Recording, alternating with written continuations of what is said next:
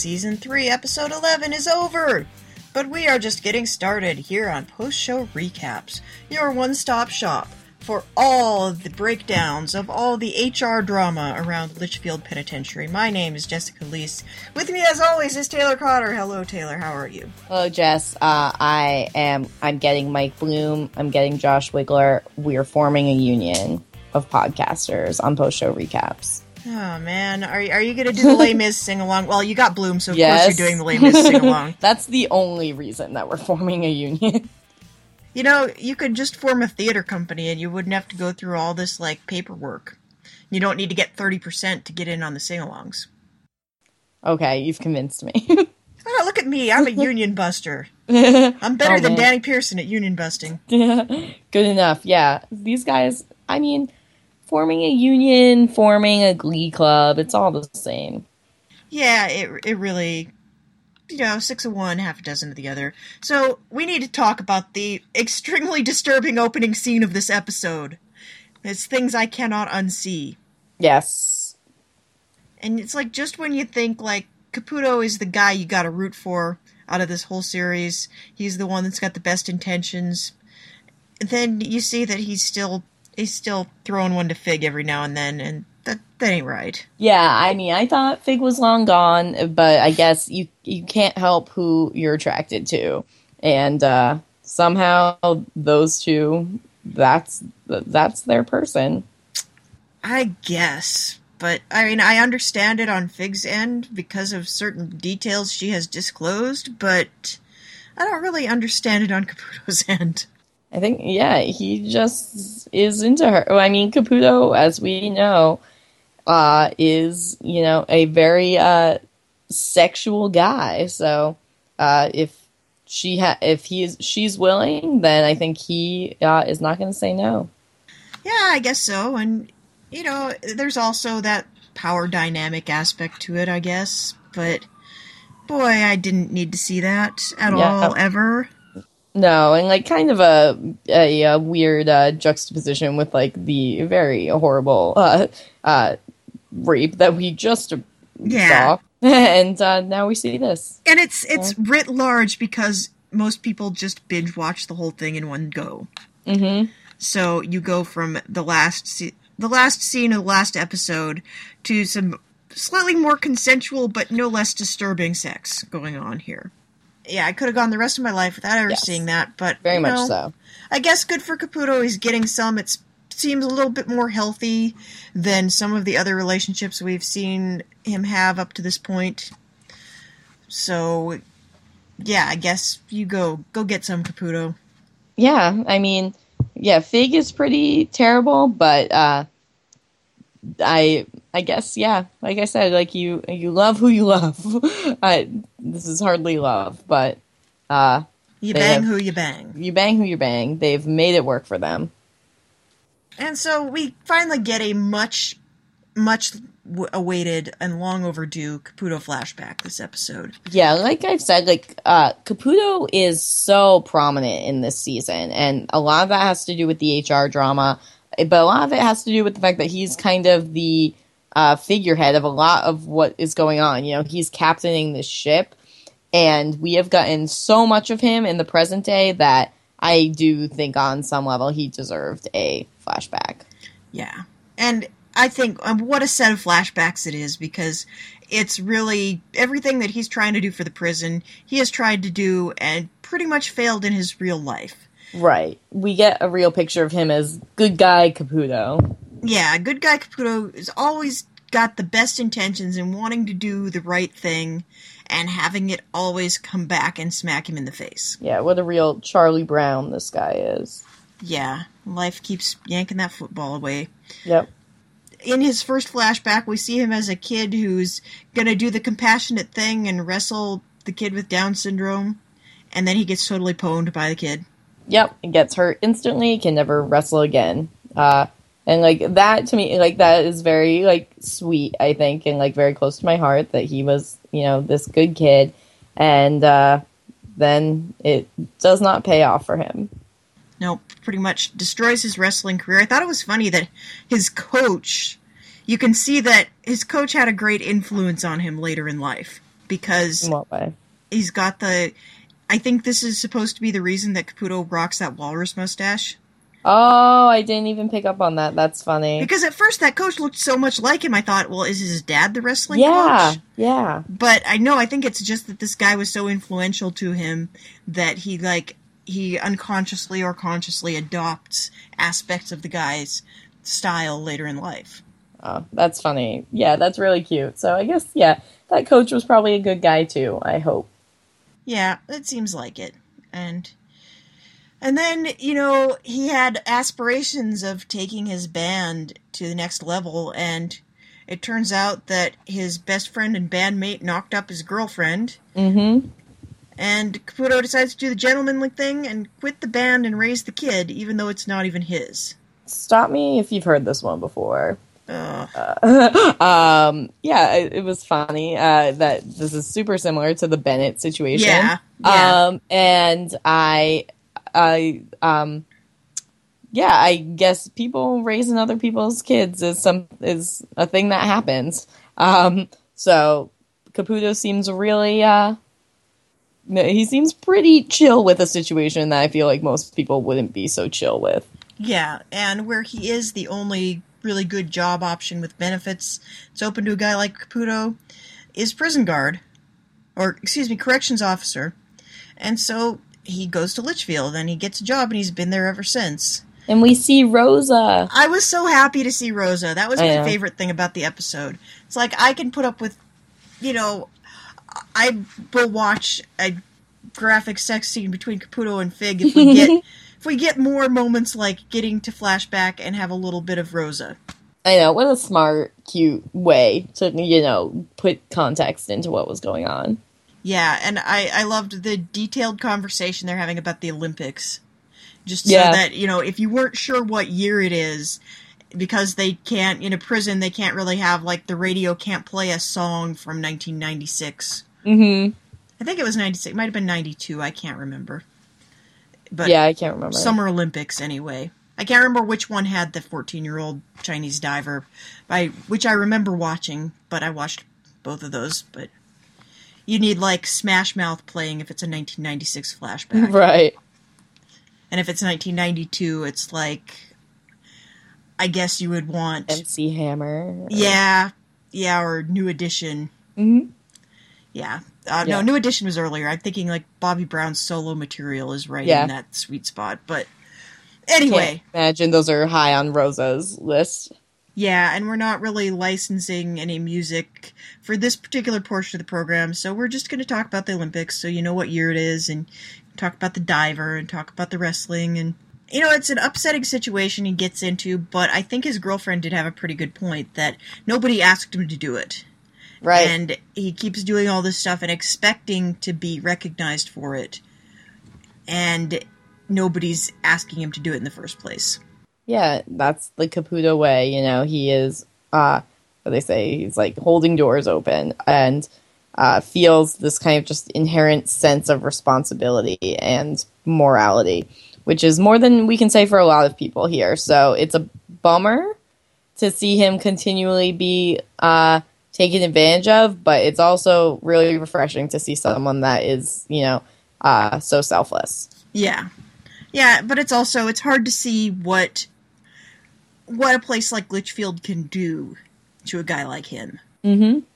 Yeah, I mean, this is his whole life. He never uh, pursued anything else. yeah yeah and things things are not getting any better for him it's you know another day another headache and today turns out the mcc computer system sucks pretty bad Yeah, this was a real, uh, a real crazy situation. Bank error in your favor. Collect two hundred dollars. Yep. Uh, so Angie, our friend, uh, who has had some really sweet uh, side storylines this season, uh, was uh, her last name is Rice, uh, and everything did turn out to her Rice, and she got uh, she was able to. Uh, convince them that she was Sarah Rice, the girl that was supposed to be let out of the prison that day. Yeah, and I guess everybody makes the point. Like, could you really blame her for going along with it? Nope, I would have done it too. Yeah, like nobody's gonna be like, teacher, you forgot to assign us homework. Exactly. Yeah, this is uh couldn't have been luckier. She got some Norma juju and uh Norma really came through for her with this one. Uh and they uh yeah, they it seemed to have absolutely no barriers in her way to get out of prison. Yeah, she just kind of walked right out, got the van. Although I liked Pennsatucky almost ruining it for her. I know that was really cute. Penn was very, uh, was, uh, very sweet and very smart in that situation. Uh, that uh, yeah, I just call her Ange because she, she looks like Angelina Jolie. Yeah, it's pretty. That was really wonderful. Yeah, well, who's gonna fall for it but Charlie Bag of Donuts, right? Yep. This was just a, a very heavy-handed way to show that the new COs don't know what they're doing. Yeah, and like they even fingerprint her, and the guy's just like, "Oh, that sort of looks like the same fingerprint. It's a fingerprint, right? Okay, cool." Yep. And especially like Danny's admission that he doesn't know what he's doing either. Mm-hmm. Yeah. Um. And kind of trying to pass the buck. Joe gets his ass out of the fire, and then again doesn't get thanked for it. Exactly. Yeah. Uh, Caputo was able to easily solve this problem by going to where they dropped Angie off and finding her sitting right there. Uh, and yeah, things worked out just fine. Yeah, turned out to him rice. It turned out to him rice, and it seems like uh, this kind of gave him the uh, kick in the butt he needed to realize that MCC is not uh, doing okay. That they need to, he needs to get his original people back, and they need to figure out a way to uh, control what's going on in the prison. Yeah. Although I thought that the last scene where they're having their union meeting in the bar, I thought this was this is a level of storytelling that's far below what I usually expect out of Orange is the New Black. Like the fake out where he walks in is like, "What are you guys doing here?" And then it mm-hmm. turns out he wants to correct them and help them do it better. That's such a trope, and it's something that I don't expect the show to get so tropey most of the time. Yeah, it's this like I mean I will stop complaining because I feel like I have a lot. This whole storyline is dumb. Like and the, yeah, to make it interesting, they have to do that kind of stuff. It's like will he or won't he join the union? Like yeah, it's not it's not worth our energy to care about it. Um, although I I did like them all hanging out in the bar in their civilian clothes. That was Yes. kind of nice, and I the Les Mis sing along. I'm always down for that. I loved that everybody at the table knew the song except for the one black guy. I don't know this white person song. That's true. I liked that a lot. Um, any way that we could insert more musical theater into this show, I am happy with. Yeah, although I'm shocked at the percentage of people that did know the words to that because I'm not sure I would have been able to pull out the entire thing. No, no, I think I can get I can get by in a group sing along of it, but I couldn't uh I couldn't take that one on myself. Like Kowalski and Donaldson, they were right on the beat. Mm-hmm. And I'm thinking I would be able to get to about the music of the people that will not be slaves again, and Yes. that might be where I'd start kind of pretending I knew the words. Yeah, you're probably right. But hey, maybe you know if they're all big Les Mis fans in Litchfield, that can maybe that's their thing. Well, you know, the community theater just did it, so Yep. maybe everybody saw it, it's fresh in their minds. I guess I'll give them a pass on that. Yes, yes, And again, brilliant use of music, which this show frequently does. yeah. I love. I honestly the way they cut those end credits, I love it. Like I always think it's so so so cool every single time. Yeah, like this reminded me quite a bit of um, a few episodes ago when we got getting to know you over the end credits after we see Lolly tracking Alex's every move. Yep, yep, that was perfect. And they've had a bunch of great ones, and I am always impressed by that. I mean, nothing's ever going to top um, Bitch and Camaro, but you know we're getting close. I mean, let's talk about Alex because we got some, you know, we got a little bit of lesbian drama, but actually, I felt for Alex this episode. Yeah, this felt this was like the first real thing that Piper and Alex have gone through in a while. That basically Alex is uh, still pretty anxious, and she Piper isn't helping. Yeah, but Piper is so high on her own power that she's not being a good girlfriend.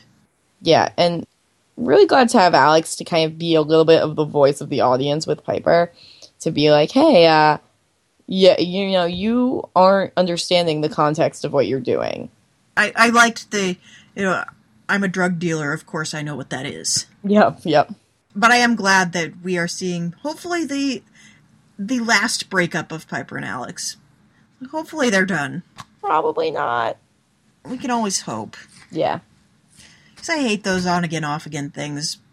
But I think this time, maybe it is kind of irrevocable because Piper is such a like in her in her head she's now the godfather and I don't think she's going to trouble herself with trappings of her old existence, especially someone who, you know, kind of outranked her in the in the power rankings of the drug dealing world. Yes. She's learned what she needs to get out of Alex and she's you know, leaving the nest and starting her own criminal enterprise. And again, it's one of those Shawshank Redemption things like it, you know, it took prison to make me into a crook. Mm-hmm. Yeah, and Piper really just doesn't uh, like I don't know if she fully even grasps that she is starting some sort of criminal enterprise here. And uh, we've talked about this before. Like she really has no reason to do this, so uh, I don't know kind of where her head's at right now when it comes to this, except for the fact that she wants power and purpose. I think you just get bored in prison. Yep, that's probably true. I would probably start a business. Anytime you can harness your boredom and make it profitable, I think that's that's something you would pursue. But, you know, that is a very good point that Alex raised that, you know, she's getting in way over her head and it's becoming kind of something that she's not going to be able to control. Right. And I think uh, the point that Alex raised that I really cared about was that she was like, Piper, like, these girls are poor. Like, you know, you're mm-hmm. really, you're taking advantage of poor people and for your own financial benefit. And uh, that kind of spirals into the B plot of the union story, which is that uh, the panty girls want to unionize. And I Flocka is such a delight. Yes, like, she's super bright. She's she thinks to pick up the union pamphlet and apply it to her own life, and I can't fault her for going a little Norma Rae on everybody. Yeah, it's very cute, and yeah, honestly, she's probably making the right call. Yeah, she's definitely making the right call. Like they should absolutely be profit sharing in this. Like Piper shouldn't be reaping all the benefits. Right. To Piper's credit, she probably did need to bust up that union before it gets started. That's true. But she wasn't nearly as badass as she thought she was. No, and uh, basically firing Flocka was a a real low blow. And I didn't need to hear her like recounting it later multiple times. Yes. Yeah yeah, we get it. You think you're awesome. Mm-hmm. And I think she's gotten progressively less awesome, like, since she gave that inspirational speech about making a rig to last a thousand years. Yeah, yeah. Yeah, although I did get one great Piper moment this episode that almost makes the entire Enterprise worthwhile. And this is her search for a cell phone, turning up every kind of contraband under the sun. Yeah, that was crazy, right? I had no idea when until they said later like shank of Jolly Ranchers. I was like, "What is this?" Um, yeah, really really fun uh like adventure that Piper was able to go on there. Yeah, and I I liked I liked when she kicked the computer and the cell phone charger fell out. Yep. Makes a lot of sense. Yeah, but I here's a part I'm not completely clear on and I don't know what your experience is with prison cell phones either, Taylor. So maybe you won't be able to help me. Limited here. at best, but we'll see. If the cell phone is not something that somebody's going to be missing immediately, like if it's not somebody's actively being used cell phone, which happened, you know, when she found Blanca's phone, mm-hmm. how does it still have minutes and a data plan? Is it a burner phone? We ha- we talked about this a little bit when Chang had the phone in the shed and I was like, how is she watching videos on it?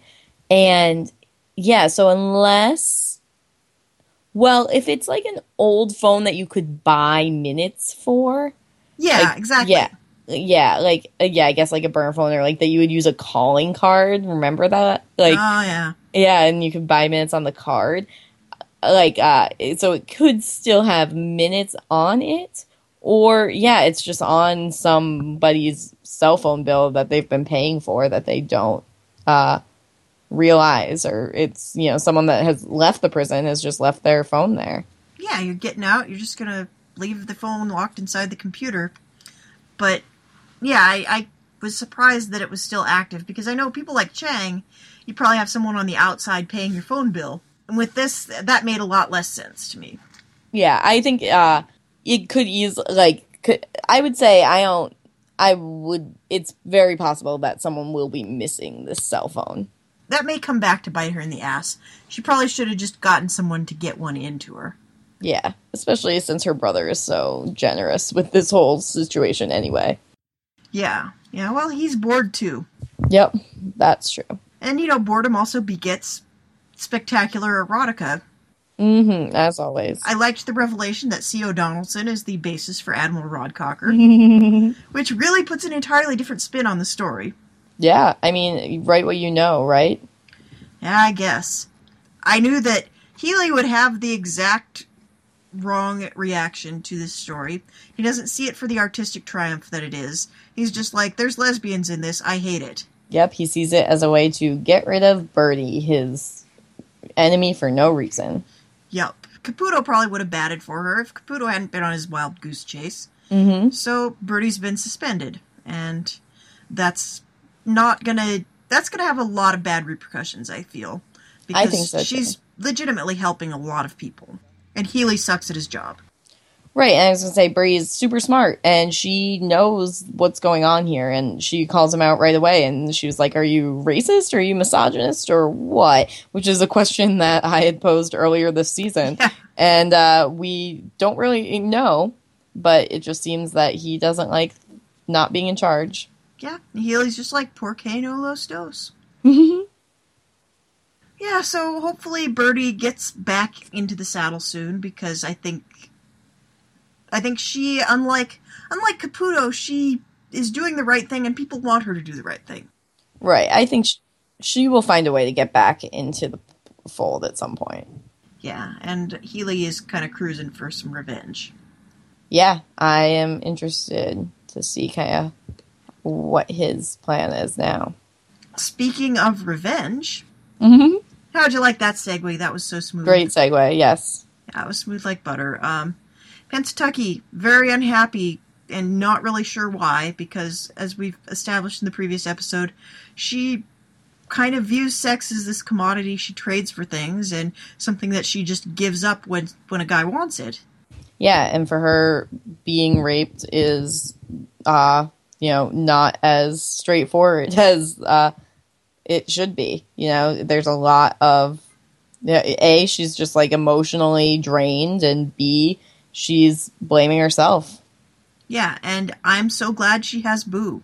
I know. The Boo and Pennsatucky dynamic was amusing up until this point, and now it's like she needs that. She needs Yeah. someone that recognizes the situation for what it is. Yep, and Boo figures this out pretty quick and uh, wants to get her to be okay with that and figure out what to do. Yeah, although I don't know that I necessarily. I'm sure Boo's approach to revenge would differ from my ideal approach to revenge. Yes. So we might be going down a dark path here. I know. I am interested to see what they do though, because if uh, if we know Boo, we know she goes hard. So Yeah, she never does. There are no half measures with Boo. yes, and she cares fiercely about Pennsatucky, and she will find a way to make this guy pay for what he did. You know, if two wrongs are going to make a right, I think in this case they might. Yeah, I'm fine with that. And uh, we got a little bit more of the cult of Norma fallout. Like, Norma has, you know, wrought a real miracle here. But, you know, Soso is still on the outs with the group, and she's handled the situation badly. And then Leanne gets a little bit of revenge as well. Yep. How, how did she get scissors? Oh, I have no idea. They didn't explain that at all. That, that, that feels like a plot hole to me. Yeah. Um do they have scissors uh, like have they had scissors before? I mean, they probably get to have them, like, in the sweatshop. Right. but it's probably one of those situations like the electrical shop where you had to check in and out and with knives in the kitchen yeah, so she must have just stolen them from somewhere. Uh and yeah, so that is a real like a very childish move and really sad and like maybe the worst thing that you could do to someone that uh you, it, with your not uh, who is. I'll take that back. It's not the worst thing you could do to somebody, but it's a very mean thing to do. Yeah, and incredibly petty. Yeah, and uh, yeah, just sad. Like this girl is so down. Like, and what what did she really even do to Leanne? She laughed at her for being Amish. Yeah, that is also mean, and I uh, can't get behind that. But I feel like this was uh, unfair retribution. Yeah, yeah, it, it really was. I can't imagine that Soso is going to be going anywhere good. I know. I uh, I'm worried about her. Like the one bright spot, she had Berdie to talk to, and now she does not have that. Exactly. Yeah, and I can't imagine that Healy will be super sympathetic to uh, what's going on with her and the cult. And so we also had another great, like, sort of, we're just going to reach into the bag of names and pull out two names and we're going to have them interact. Mhm. And this was such a great callback um, to last season where Suzanne and Poussey are having a conversation about the story. And Suzanne realizes people liked the story and maybe not her as a person. And she points out to Poussey, You don't like me. And Poussey's Yeah. like, Yeah, well, you beat the crap out of me at V's bequest, so I have a good reason not to like you. And Suzanne's like, Yeah, fair. Yep. Yeah, they had a nice little resolution, and I think um, something that I do really like about this season is these people have had the emotional consequences of everything that happened with V. So it wasn't just like you know, it kind of felt like we put a bow on that storyline and moved on to season three, but because of that, so many people are different, you know, or they had things happen to them because of her, and people are still dealing with that, even if she's not there anymore. Yeah, like you have you have Red kind of clawing her way back up from you know rock bottom last season, and you have you have Suzanne and Poussey. You had Tasty and Suzanne. Mm-hmm. It's been interesting, and I'm glad that they didn't just say, "Well, that villain's gone. We have a new monster of the week, and it's Mark Mike Birbiglia." Um, I'm glad that we got a little closure on that. I think it's interesting we waited this long to get it, but it was a nice little moment there, and you know, very well acted.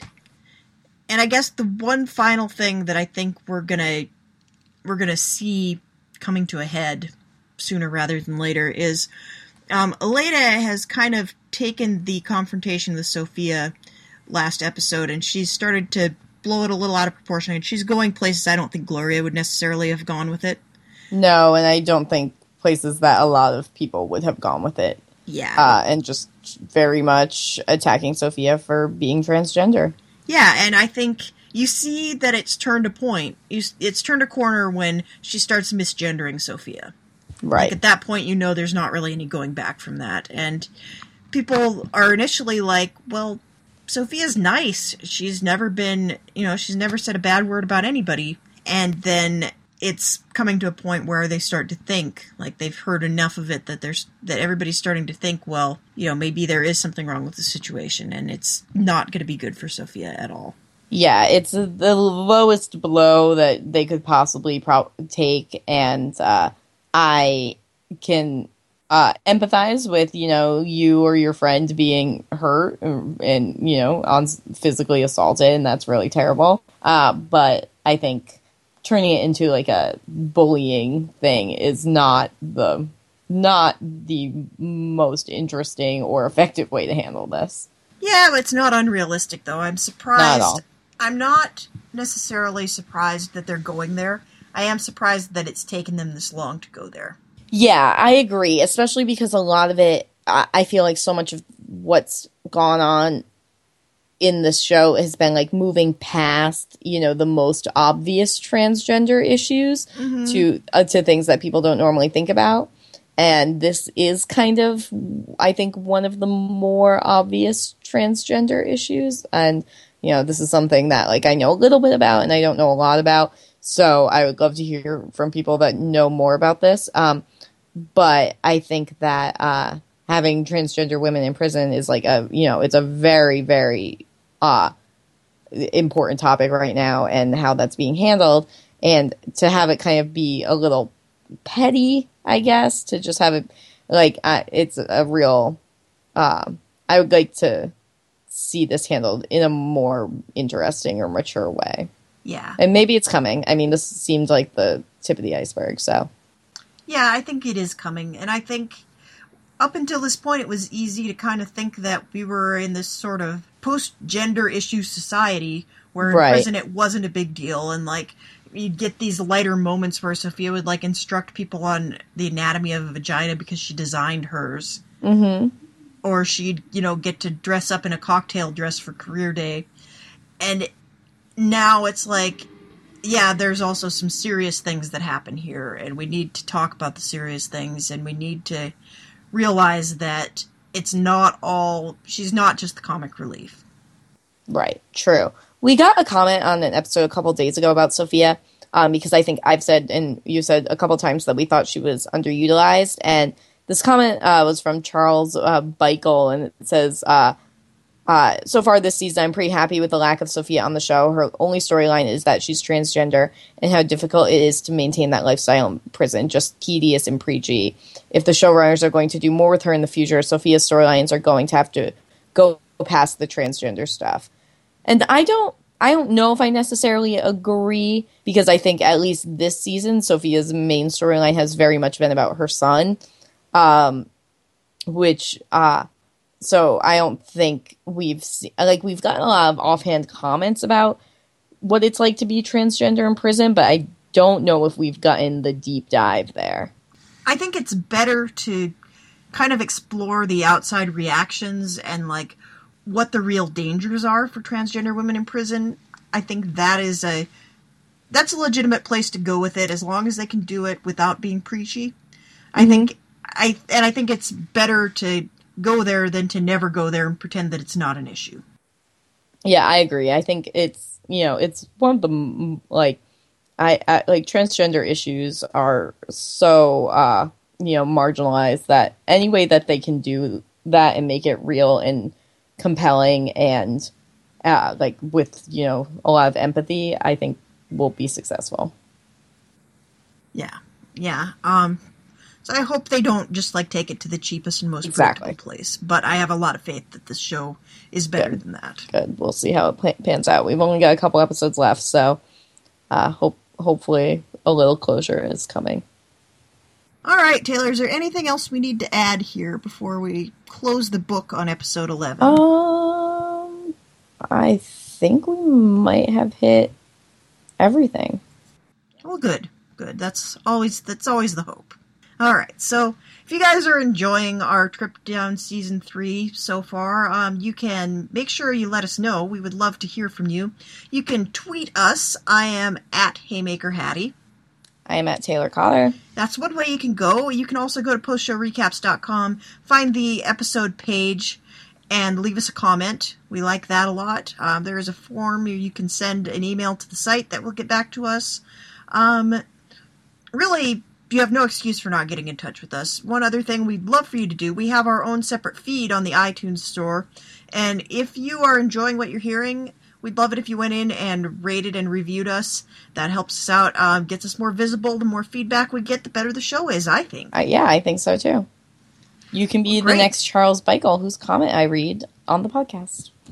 Yeah, congratulations, Charles. I I enjoyed. Actually, he left two very good comments, and I really I enjoy that kind of thoughtful feedback. Me too. And I think uh, we know our timing is a little crazy. That we're, you know, um, this whole show, who you never know what we're, uh, what pace people are watching at, and we have been uh, sometimes ahead of where we should be, sometimes behind where we should be. So, uh, you know, feedback isn't the easiest to give, but however you can do it, we are listening and we are happy to chat about the show. Yeah, we'll figure it out. Yep. We will we will get a conversation going. And you know, if you guys have enough feedback that you want to like start accumulating it for us, we could definitely do a feedback show at the end of this crazy season. But we are getting down to the wire. Um at the time of recording this, we've got two more episodes left and I think we have a few more banked. I think the last one that was posted on the site is episode 7. Yeah. So we're a little bit Yeah. we're a little bit ahead of the games here. So Yeah, if we had to hold up a newspaper right now, it is June 28th. so, uh, Yeah. just to give some some context as to when these things are happening. Yeah, and it will be probably a week and a half to two weeks before you guys get to hear this. At that point, we will have seen all of the episodes and we will have recorded all our podcasts. We'll be ready to talk about anything that has to do with the show. Um, and I think with something like this, a lot of you guys have been done for weeks now. Yep. Like you guys watched all 12 episodes the day they came out and you know, God bless you guys because I couldn't do it. I think maybe my hard limit is about 4. Yeah, I'm I um I don't have the time to binge anymore, but I I I wish I could because there's nothing better than laying in bed and watching Orange is the New Black. Very, very true. All right, well, we've got two more episodes for you guys and maybe a couple of extras here and there. I'm working on getting some stuff together. So we will be back in a few days. Tune in for episode 12. Thank you guys for listening, and we hope you guys are enjoying this as much as we are. Yeah, for sure. Uh, we will talk to you guys soon. The animals, the animals, trap, trap, trap till the cages full. The cages full, the day is new, and everyone is waiting, waiting on you, and you've got time.